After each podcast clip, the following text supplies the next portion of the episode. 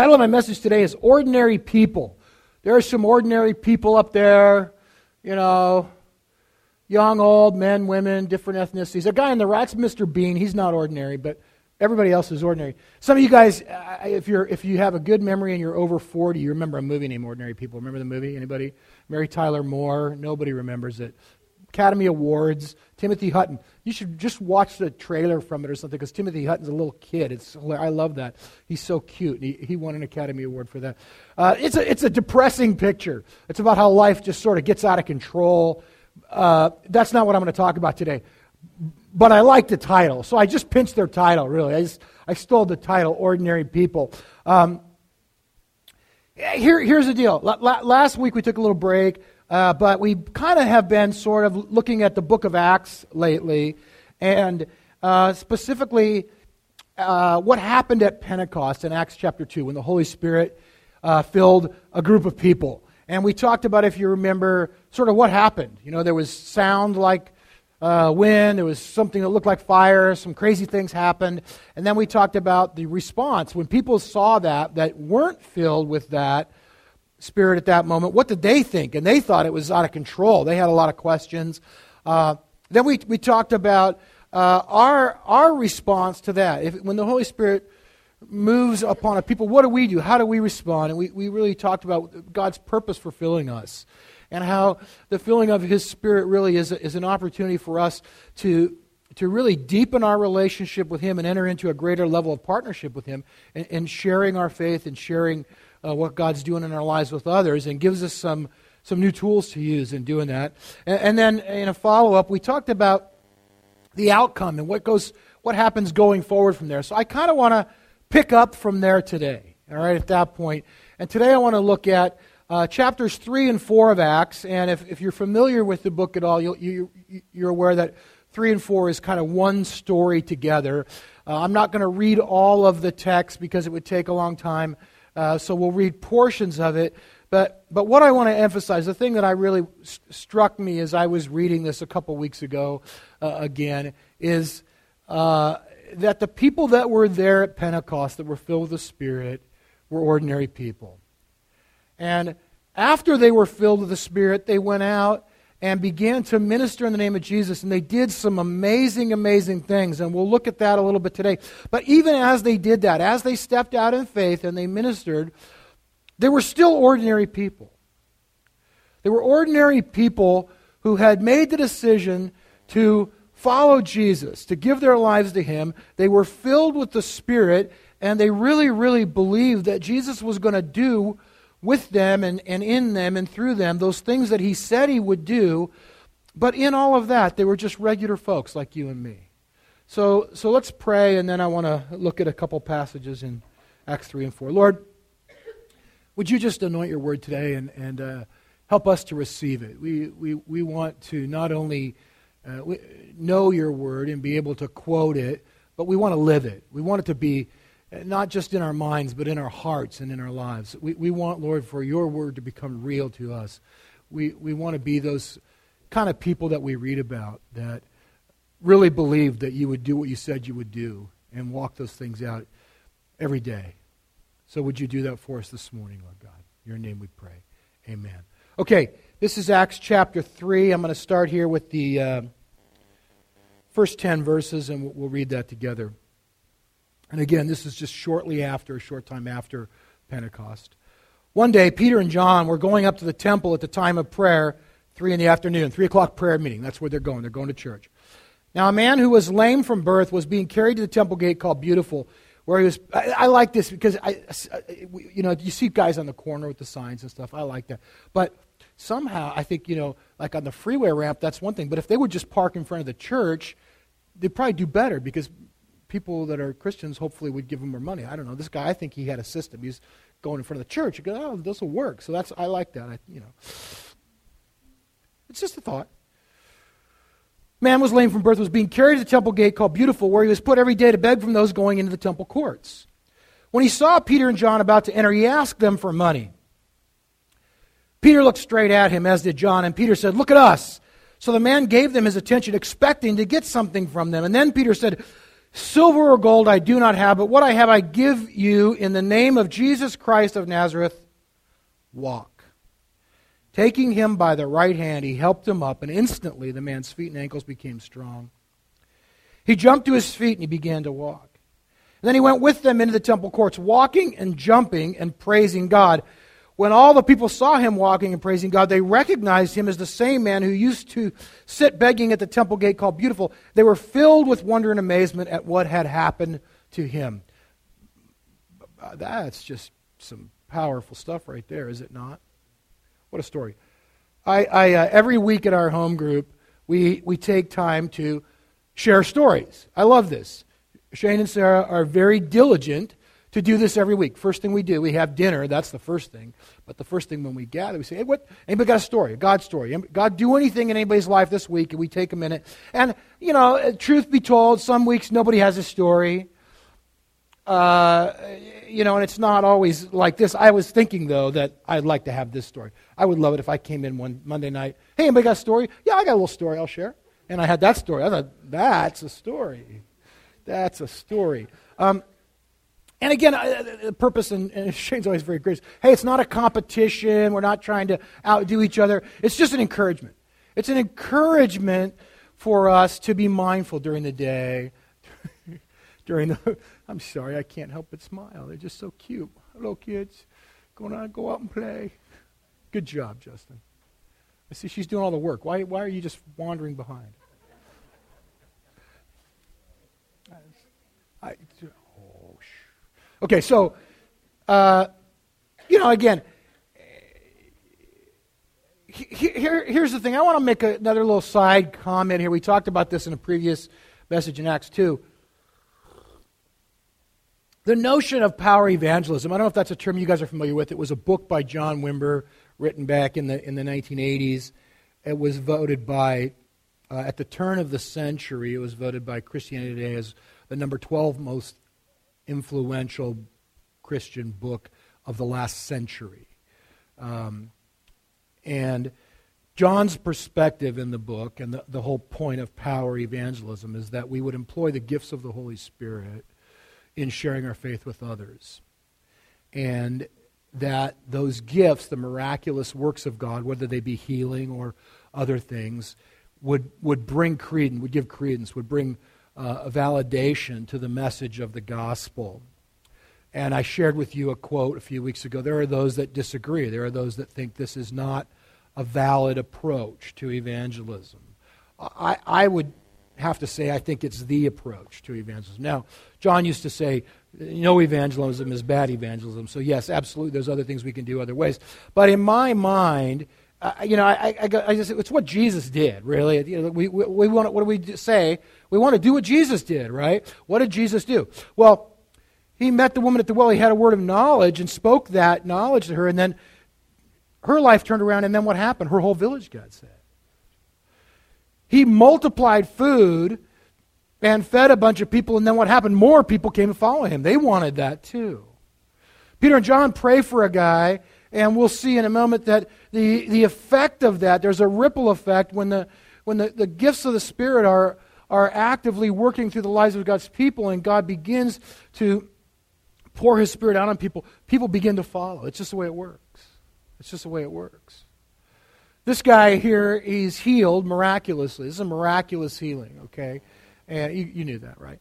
And then he, he a, a crowd comes. There, it says they're filled with wonder and amazement. Well, duh. I would be too. Wouldn't you be filled with wonder and amazement if you saw that happen? That, that's an awesome thing. So Peter seizes the day, so to speak. He and, and I'm not going to read uh, the, the next little section, but when the crowd gathers, Peter sees this crowd, so he stands up and he goes, Hey, hey, hey, let me just tell you what happened right here. You think we did this? We didn't do this. I, uh, John and I did not do this. Jesus did this. Jesus healed this guy. And, and so let me tell you about Jesus. And he just tells them about Jesus. And here's the outcome. After Peter preaches, and we'll skip to 4, the priests and the captain of the temple guard and the Sadducees came up to Peter and John while they were speaking to the people. They were greatly disturbed. So some people heard about it, didn't like it. They were greatly disturbed because the apostles were teaching the people proclaiming in Jesus the resurrection of the dead. They seized Peter and John because it was evening. They put them in jail till the next day. But, but, many who heard the message believed, so the number of men who believed grew to about 5,000. Okay, couple points here. First of all, I'm not making any sort of a judgment. I'm just saying, culturally, at the time, women and children were of less value societally, so they weren't counted. So when he says the number of men, he li- doesn't mean that doesn't mean the number of people. That literally means the number of men. I bring that up only to say that the number of people obviously was larger. It grew to 5,000 men. That could have been seven, eight, nine, ten, twelve thousand people. I don't know because they didn't count the women or children. And there were 3,000 saved at Pentecost that first day. More people began to follow. So there's no way we have enough information to do the exact math on this, but a significant group of people began to follow Jesus after this event. Okay? So that's a good deal. I, I th- thinking about this, they got arrested. I, you know, they put them in jail. It's night. It's, it's late in the day. It's three o'clock in the afternoon. This thing happens. The crowd just five, six o'clock at night. Uh, what are we to do? Throw these guys in jail for the night. I would spend a night in jail for that. I really would. I think, you know, it's a night in jail. Kind of, it'd be interesting, right? Make new friends. Peter preaches the gospel in jail. It works for him. I don't know. Um, so, so, so they throw him in jail. I, am thinking that's okay. But, but here's the thing. Here's the thing. It's, it's the, the, in chapter 3, it doesn't tell who they were here. It just says the priests and the captain of the guard. In chapter 3, it tells us that Caiaphas and Annas, the high priest, came. A little reminder here. Those were some of the same people that helped crucify Jesus. So the guys that helped crucify Jesus have shown up. They're not happy and they put them in jail. So that turns up the heat a little bit. Now, this might not be a night in jail. This could be. Right? That, I mean, that could be the outcome. So I would like to think that I would do what Peter did right here. Truth be told, I don't know if I would. I, I just don't know. I'm not, I'm not sure that I would have the, the, the, the fortitude to, to go ahead and, and, and push this one through. I might just say, you know, so, excuse me, Your Honor, I'm very sorry. We didn't mean to make this disruption. Um, if you will gladly let me live, we'll leave town tomorrow. We won't bother you any further. But that's not what Peter does. This is what Peter does. Peter filled with the Holy Spirit, said to them, Rulers and elders of the people. So he's speaking now directly to the guys in charge. If we are being called to account today for an act of kindness showed to a man who is lame and are being asked how he was healed, then know this. You and all the people of Israel, it is by the name of Jesus Christ of Nazareth, whom you crucified, but whom God raised from the dead, that this man stands before you healed. Jesus is the stone you builders rejected which has become the cornerstone. I like he changes that a little bit. The stone you rejected, which has become the cornerstone. Salvation is found in no one else, for there is no other name under heaven given to mankind by which we must be saved. So he just goes for. I mean, again, I'm kind of thinking, wait a minute, that could just end you up, you know, dead.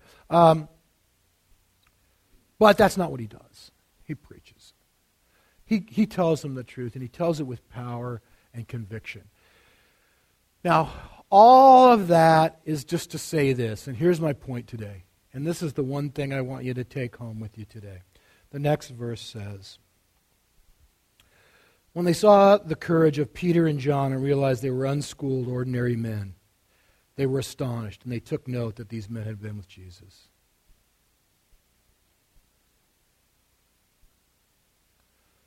The distinguishing factor the thing that set them apart was not their education. It was not, uh, it was, it was not their money. They told the guy at the gate they didn't have any money. They weren't wealthy. by any means. They weren't educated, they weren't powerful, they weren't they didn't have any great position in society. I don't think they were even that good looking. The, the only thing that distinguished them is that they had been with Jesus. These men had been with Jesus. I, I love one of my favorite passages is uh, the 33rd chapter of Exodus. And the children of Israel have been wandering around the desert for 40 years. They are now on the banks of the Jordan River, and they're about to cross over into the promised land. And Moses and God have a little conversation. God's unhappy because, well, it took them 40 years to make a trip that should have taken them about three weeks. He says, You guys have just. So he says this. He made a promise. He's going to keep his promise. He says, I, I told you I'd give you the promised land, so now you're going to go into the promised land just as I said you would. But I'm not going to go with you.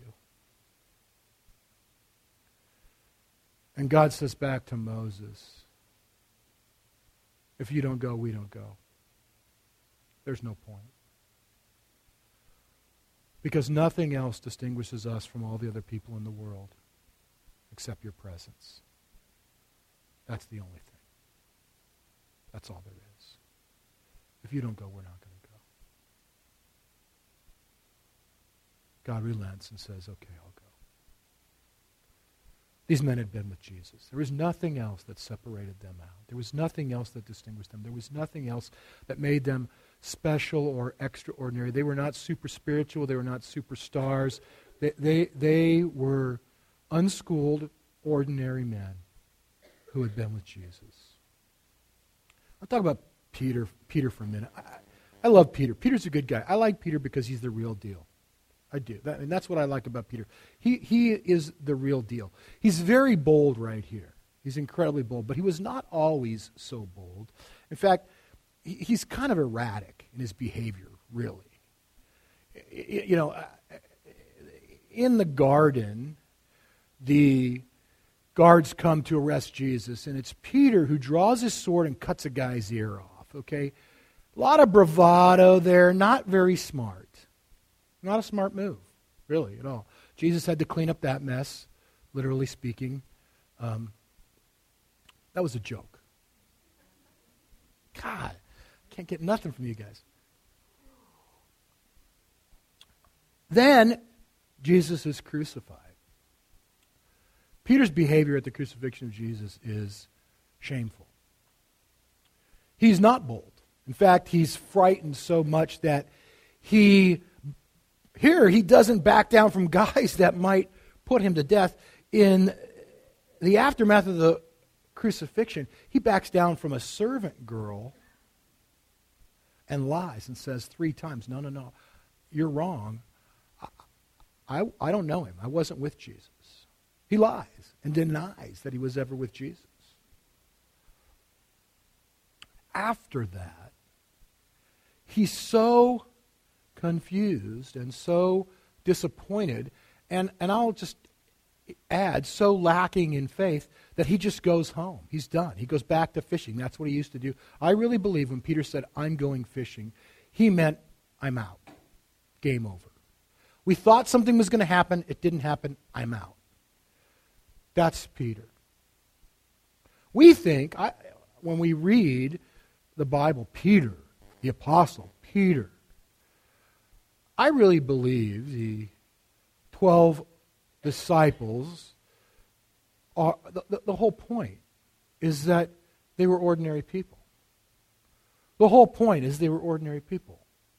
There was nothing unique or special about them. They had no qualifications, really, other than they had been with Jesus. Nothing distinguished them from anybody else if anything, and I say this very affectionately, they were kind of knuckleheads.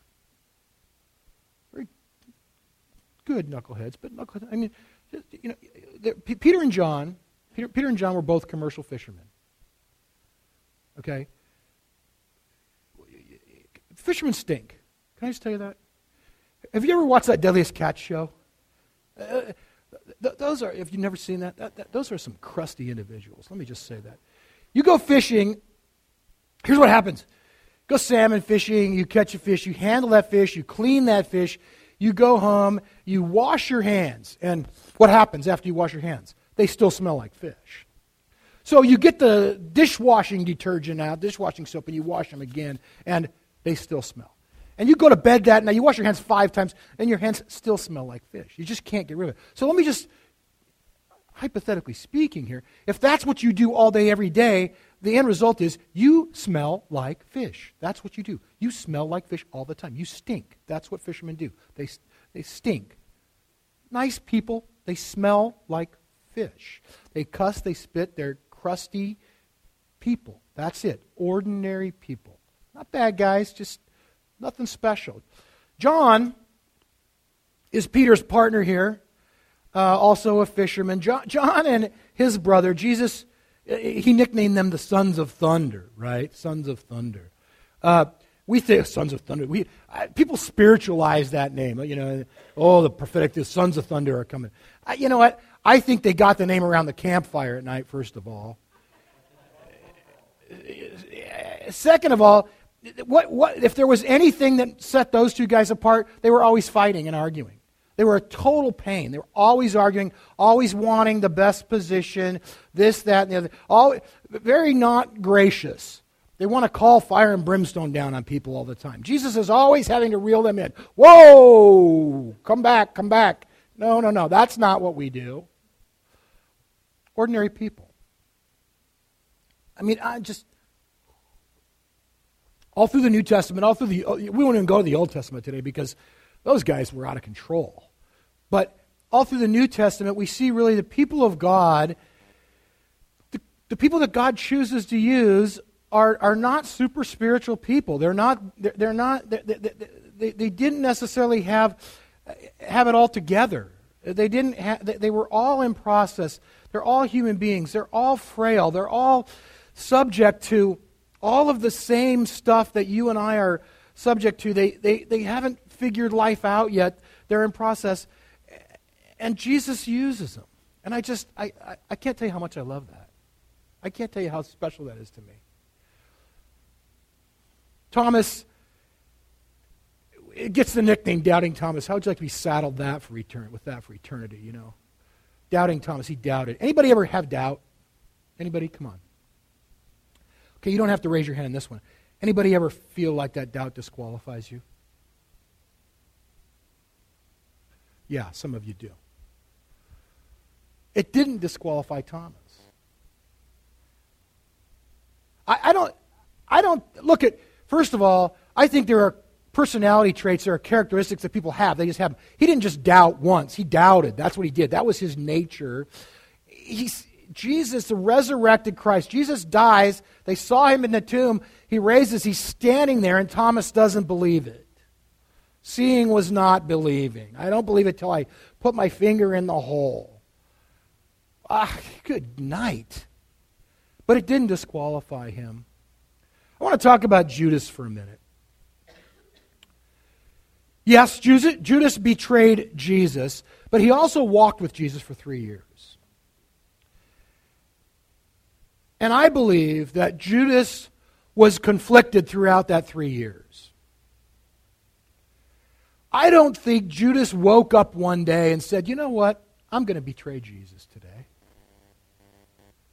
I've been walking with him all this time, and I think I'm going to turn him over to the, the authorities today.